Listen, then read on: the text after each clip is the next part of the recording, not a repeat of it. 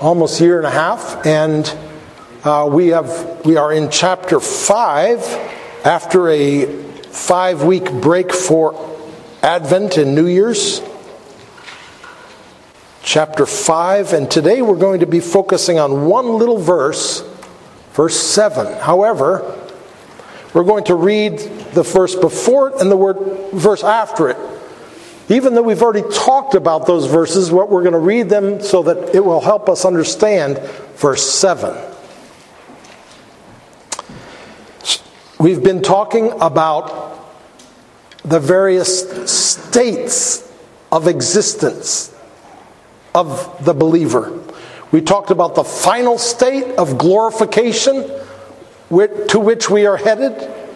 We talked about the intermediate, what is called the intermediate state, that time for those who die before the coming of Christ, the second coming of Christ, the state in which they live, and we will live perhaps between our death and the final day of Christ's coming. But today we're going to talk about our present state of living. How do we live as God's people in this age? How do we experience Christ in this age? And so we read 2 Corinthians 5, verses 6 to 8. But again, our focus is on verse 7, which is only a few words long. So we are always of good courage. We know that while we are at home in the body, we are away from the Lord. For we walk by faith, not by sight. Yes, we are of good courage, and we would rather be away from the body and at home with the Lord. This passage teaches us that in this present state, there is a sense in which we are away from the Lord. We know that while we are at home in the body, and we are at home in the body, we are away from the Lord. Now, does this mean the Lord isn't with us? No, it doesn't. He is with us through the Holy Spirit. He is with us spiritually, but He's not with us in the way that He was with His disciples. And He's not with us in the way that He will be with us on the last day. Yes, there's a sense in which Christ is with us, but there's also a sense, in which Christ is away from us, off in heaven, from where he will return on the last day. And if we die before the Lord returns, we will go to be with him, even though we will be separated from our bodies. And that's why it says we would rather be away from the body and at home with the Lord. So we are we will be away from the body. You know, Paul says an extraordinary thing here in verse 8. He says that it's better to be away from the body than away from the Lord. Better to be away from the body than to be away from the Lord. Do you realize what this means? It means that we need the Lord more than we need our own bodies. When we wake up each morning, do we realize that we need the Lord more than we need our own bodies? So while we are here and can't see the Lord, we walk, as Paul says, not by sight, but by faith. Because he's not here to see. So we don't walk by sight, but we walk by faith. Walking in the Lord's path is an idiom that is commonly used in the scriptures for the Christian life. And that idiom is the foundation of what Paul says here when he says we walk not by uh, walk by faith, not by sight. Walking in the Lord's path, you know, walking along a path. And it this you know, understand what this idiom implies. It was written in the this was written in the ancient world where modern forms of transportation were obviously not available. And you walked you walked when you didn't, you know, people didn't go out to walk to get their daily exercise. They walked for a necessity. They didn't have to set aside time for exercise because they were exerting themselves often just to walk to the places that they needed. Travel was tedious and often long and almost always on foot. This idiom implies that as Christians we are on a journey, a journey of limited duration. We're not just wandering like in the wilderness with, with no end. There is a destination that we're going to and a time that God knows, but we don't know that we will arrive. And as we walk on this journey, we walk by faith, not by sight. It was, a, it was different for the original disciples and the original followers of Christ. Theirs wasn't so much a walk by faith as a walk by sight. They actually saw Jesus in the flesh. They witnessed his miracles. A few of them even beheld his glory on the Mount of Transfiguration. And they saw his, him in his resurrected state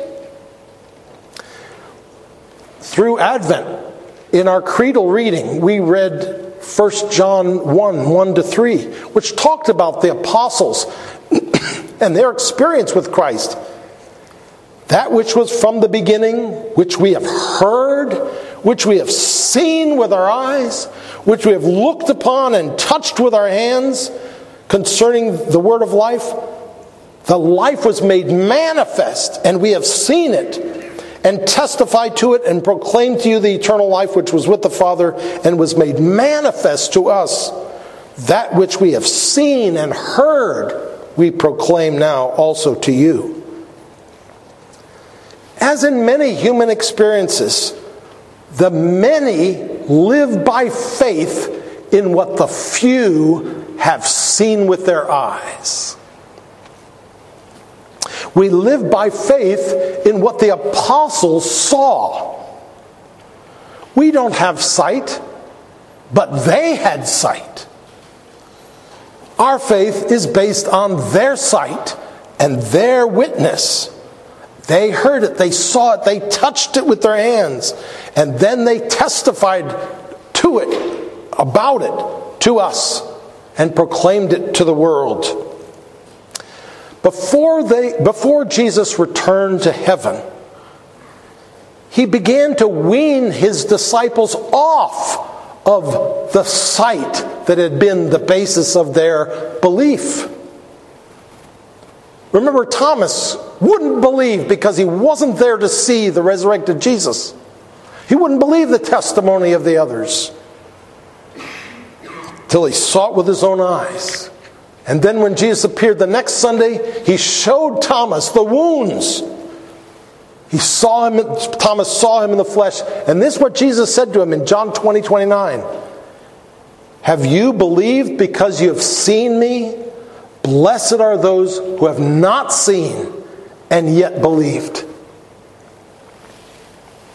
And once Jesus ascended into heaven, the disciples walked by faith, not by sight because no longer did they see him, though they still had memory of their sight. You see, it's not that these things can't be seen at all, like a lot of people. The way they view faith is that it's just believing in something that is impossible to see. They were seen over and over again by a multitude of people over a fairly long period of time. And they've been faithfully recorded and passed along through the centuries, their original testimony. And we, as people, we accept what we are told by multiple and reliable sources. By faith. That's what faith is. Faith means believing what you're told because you trust the person or persons who are telling you. We believe in Jesus, though we, were, we never saw him with our eyes, through the testimony of those who did see him with their eyes. We believe the things God tells us in his word, though we haven't seen those things, because we know that God is trustworthy. One day, these things will be seen again by everyone on the last day, the day of revelation. 1 John 3 2 For we know that when he appears, we will see him just as he is. 1 Corinthians 13 12, for now we see in a mirror dimly, but then face to face. Now I know in part, but then I will know fully, just as I have been fully known. But for now, our Lord is no longer visible in our eyes. He's just as real. He is spiritually present with us. We still have His Word but we can no longer see him visibly. So we walk by faith, not by sight. So, what is faith then? Faith is the assurance, as Hebrews 11 1 says, faith is the assurance of things hoped for, the conviction of things not seen. You see, faith is knowing something which you can't see. Faith is knowing what's true without being able to see it with our physical eyes. And walking by faith is living according to what we know instead of according to what we see. We do this all the time in all sorts of areas of life. We know that the North Pole exists, though none of us have ever seen it. We know that radioactive materials are dangerous, though we cannot see the danger of them. The news tells us every day about what is happening around the world, but very little of it have we ever seen with our own eyes. We just hear reports from hopefully reliable witnesses. All of our knowledge of history, virtually at least, is based on faith, not on sight. Faith is not contradictory to reason. We live by faith in many ways. We live by faith in our doctors and the medical community and the research that's been done. We live by faith in our teachers and the, their teachers before them. We live by faith in the FDA that we can go to the store and buy food and it's not going to poison us. We live by faith in VDOT, that you're not going to be on a country road and turn a corner and go off a cliff. Faith in Christ, contrary to what some people think, is not just imagination. It's not just choosing to believe what we hope is true. It's not just religious wishful thinking. Just because you can't see something doesn't mean that thing doesn't exist. Just because something is out of sight doesn't mean there isn't good reason to believe in it. There are all kinds of things that we believe in on the testimony of others or because of the evidence. But why do some folks believe in the testimony and not others? Is it because some are gullible and others are not? That's what I used to think. But why is it that so many people disbelieve even before they've even heard the evidence? The Bible tells us that because of sin, people are blind toward God. They cannot see. We read about this, we read about this last fall in 2 Corinthians 4 4. The God of this world has blinded the minds of the unbelievers to keep them from seeing the light of the gospel of the glory of Christ, who is the image of God. Now, some would say that's ridiculous. Let me, let me ask this question How do you know you're blind? Or if you, if, how do you know if you're blind in some way? How can a person who's born blind even know what seeing is? What if 90% of all the people in the world, what if there's some genetic mutation? And 90% of the people in hundreds of years were born blind. Would they scoff at the others who claim to see things? Yeah, right, there's something there. If they did, they wouldn't be right. The fact is, there is sight. Even if no one could see it, even if every man and woman in the world was, born, was blind, there was, there's still things there to be seen. Not only this, but the Bible says that folks who are blind toward God don't want to see Him. As Ray Stevens said, there is none so blind as he who will not see.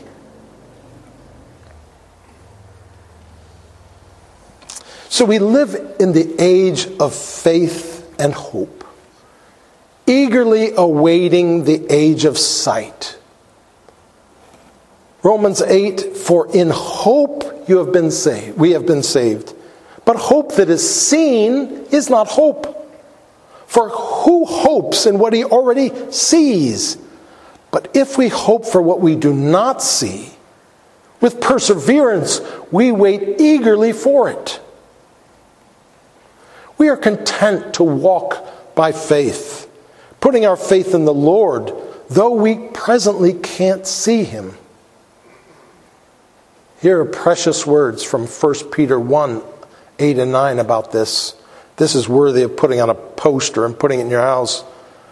Though you have not seen him, you love him. Though you do not now see him, you believe in him and rejoice with joy that is inexpressible and filled with glory, obtaining the outcome of your faith, the salvation of your souls. This is our call. This is our call in this age to believe in what we do not see, to celebrate, even though there's nothing we can see to celebrate. In one of our hymns, Jesus on my cross have taken, one of the verses says this Hasten on from grace to glory, armed by faith and winged by prayer. Heaven's eternal days before thee God's own hand shall guide thee there. Soon shall close thy earthly mission.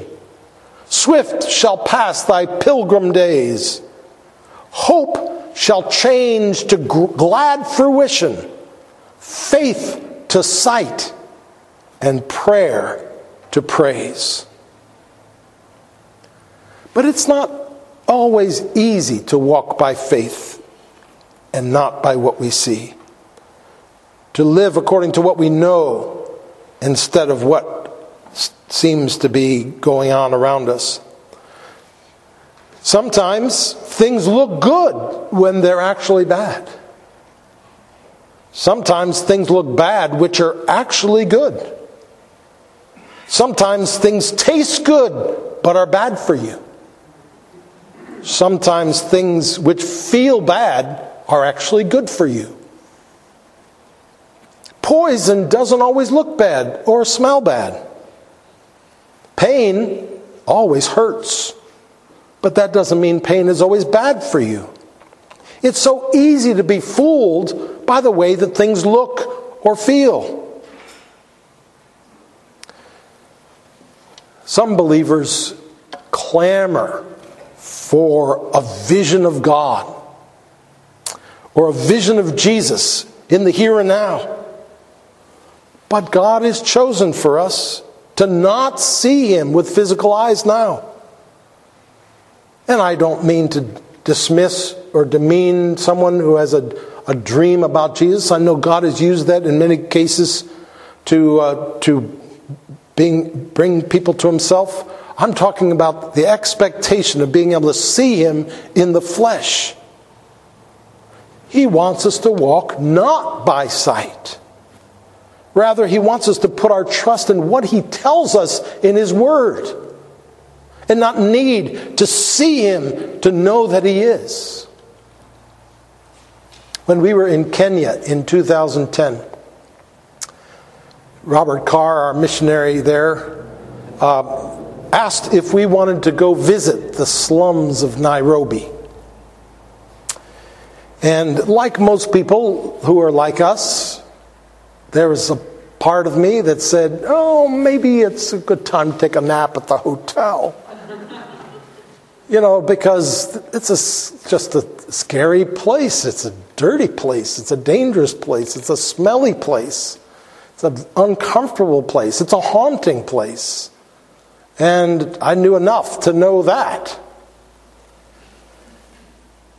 But that's what I see, and that's what it looks like. But I walk by faith, not by sight. And does, is that what Jesus wants? To, me to take a nap and miss my perhaps only opportunity of my life to walk into this place and see this family, Julius and Mary and their three children, who are live in that place and minister the word of God there? and love their neighbors. From God's word, I knew I couldn't refuse to go there. That, that I could expect to find Jesus in the slums of Nairobi and not in the hotel room. Because that was not where his word was pointing me to go. I'm not saying it's always the right answer to do the hard thing. That's not always the case. The point is, we have to uh, be moved and led by what we know from God's Word, not what we feel like, not what seems good to us. And we can expect to find Jesus when we put our faith in Him and go where He wants us to go. You know, we're very, as human beings, we're very influenceable. I know that's not a word.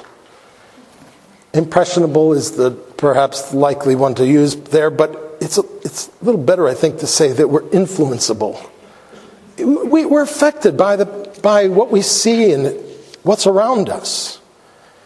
And so we're in this world and our eyes are open and, and we're seeing things all the time. And if we're going to walk by faith and not by what we see, we have to be plugged into what God says. We have to be listening to what God says. We have to surround ourselves with people who are speaking to us about what God says to counterbalance what we're seeing all the time. We're supposed to be interacting with this world. And that means that there has to be something else that we're that is giving us the other side. And so we need to pay attention to God's word. We need to know what he says. We need to listen to what he says. Do we need to remind ourselves what, to what he, what he says. We need to hammer into our souls what he says. It's so easy to lean on our own understanding and not put our trust in His Word. You know, in the end of uh, Hebrews 10, there's a great verse that talks about this. In, um, you know, that the people that he's writing to have been suffering, lots of persecution. And, it, you know, at first they did very well.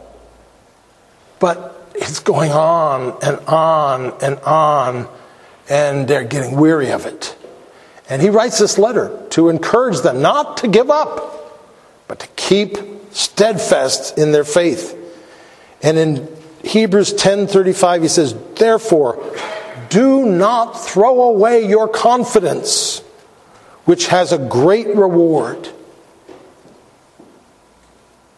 So I just think there's something beautiful here. Here's a situation where their circumstances are making them doubt the Lord. Because the waves of persecution just keep coming. You know, all of us have been, well, not probably all of us have been at the beach, but most of us have been at the beach enough to know what it's like to get knocked over by a wave. And, you know, that can be a little scary, but it's not that bad if you just can get up and walk away. But when it's one wave after another and you kept getting knocked over, you start to panic. And it's that's what the situation they were in. And it was natural for them to, to have that begin to well up in their hearts. But now he says, don't lose your confidence, for your confidence will bring you great reward. And what this means is that God, the God who's allowing wave after wave of difficulty and persecution to come into their lives, is himself, if they are keeping their eyes on him and remembering him and putting their trust in his promises, he is smiling at them, even though allowing them to suffer. And that, that's, that's it. That's walking by faith. It's remembering that God is still there, that he still cares about me, that he has not abandoned me to, to Sheol or to the the chaos of, of what is just happening by pure coincidence. He is every cell of our bodies, He knows, and every atom of things that come our way. He is in control of it, and He's doing it because He loves us. And therefore, I can trust in Him. No matter what my experience says, no matter what my eyes tell me, because of His promises because of his precious promises in his word. And I better be listening to that word or I'm going to forget about it. That, I think, is what God wants us to do to walk by faith and not by sight.